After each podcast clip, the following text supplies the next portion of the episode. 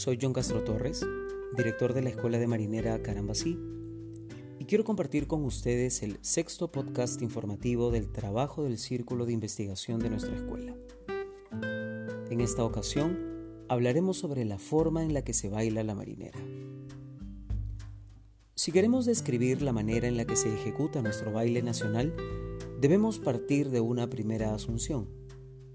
La marinera es un baile de pareja mixta en el que se usa pañuelo.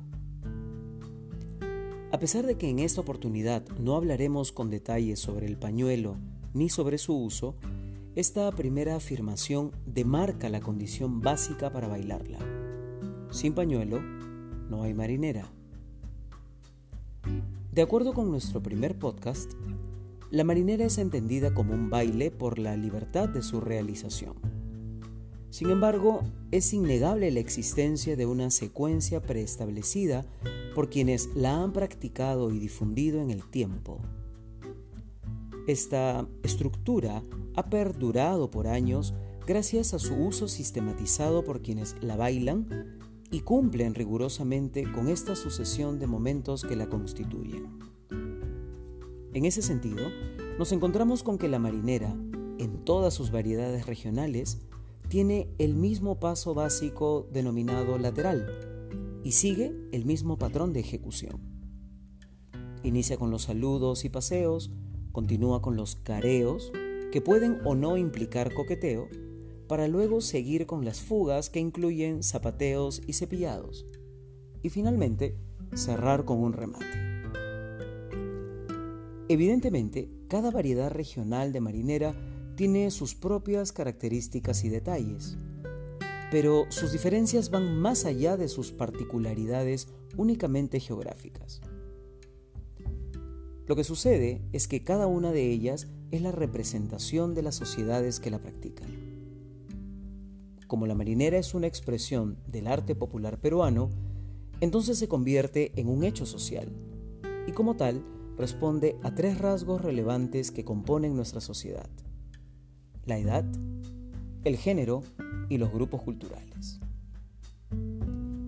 En principio, nuestra sociedad está constituida por personas de distintos rangos etarios, es decir, no todos los miembros de una comunidad tienen la misma edad, pues existen niños, adolescentes, jóvenes, adultos y adultos mayores. Por lo tanto, estas diferencias en edad generan no solo diferentes formas de entender la ejecución de la marinera y su intencionalidad, sino que su realización va a estar fuertemente influenciada por sus saberes del mundo, por sus experiencias y por todo aquello que forma parte de las historias de vida de quienes la bailen. En otras palabras, la marinera tiene una suerte de estructura que todos conocemos y compartimos, pero la edad de sus ejecutantes determina el tenor de su intención. En segundo lugar, haber señalado que la marinera es un baile de pareja mixta nos introduce a la idea de roles de género e implica la presencia de un hombre y una mujer en su realización. Esta disposición del varón y la dama bailando juntos siempre ha generalizado la idea del eterno galanteo, esto está ligado directamente con el mensaje amoroso y de cortejo al que nos remitiría la marinera.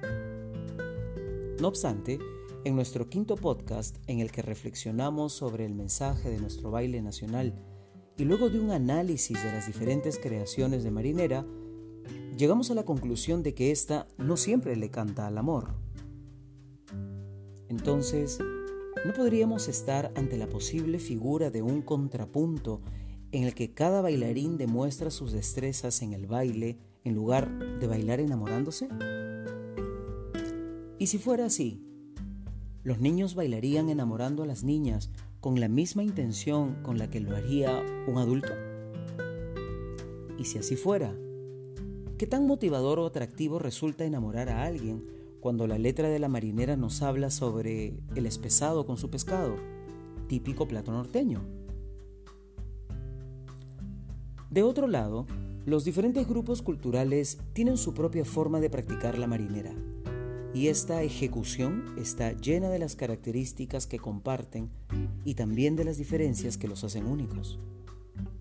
La marinera limeña, por ejemplo, se caracteriza por su jarana, la trujillana por su garbo, la chiclayana por su picardía, la puneña por su cadencia, la ayacuchana por su elegancia, la arequipeña por su fuerza, la amazónica por su alegría, entre otras características que no son excluyentes ni exclusivas y que muy probablemente se comparten entre las mismas variedades regionales de marinera.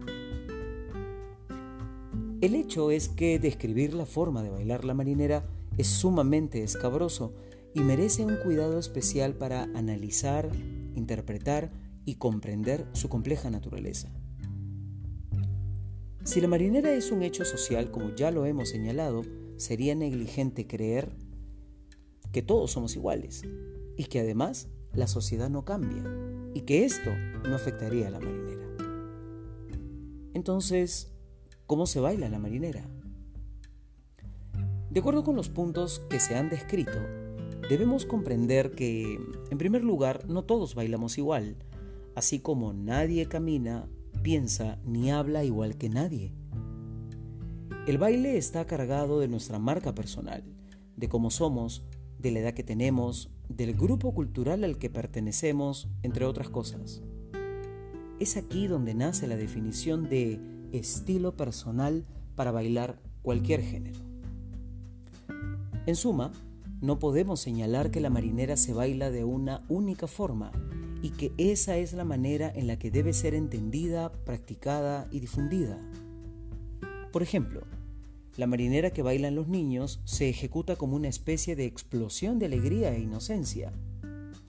En su baile no está presente la ilusión de los adolescentes, ni la malicia de los adultos, ni la experiencia de los adultos mayores. De igual forma, los roles que cumplen cada integrante de la pareja no necesariamente están ligados al enamoramiento.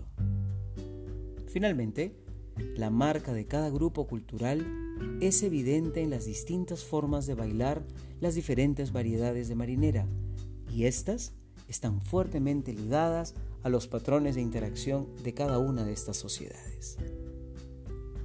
En conclusión, sobre la base de una estructura que hemos heredado en el tiempo, cada uno baila una marinera calada de características personales y que en buena cuenta nos describe tal y como somos.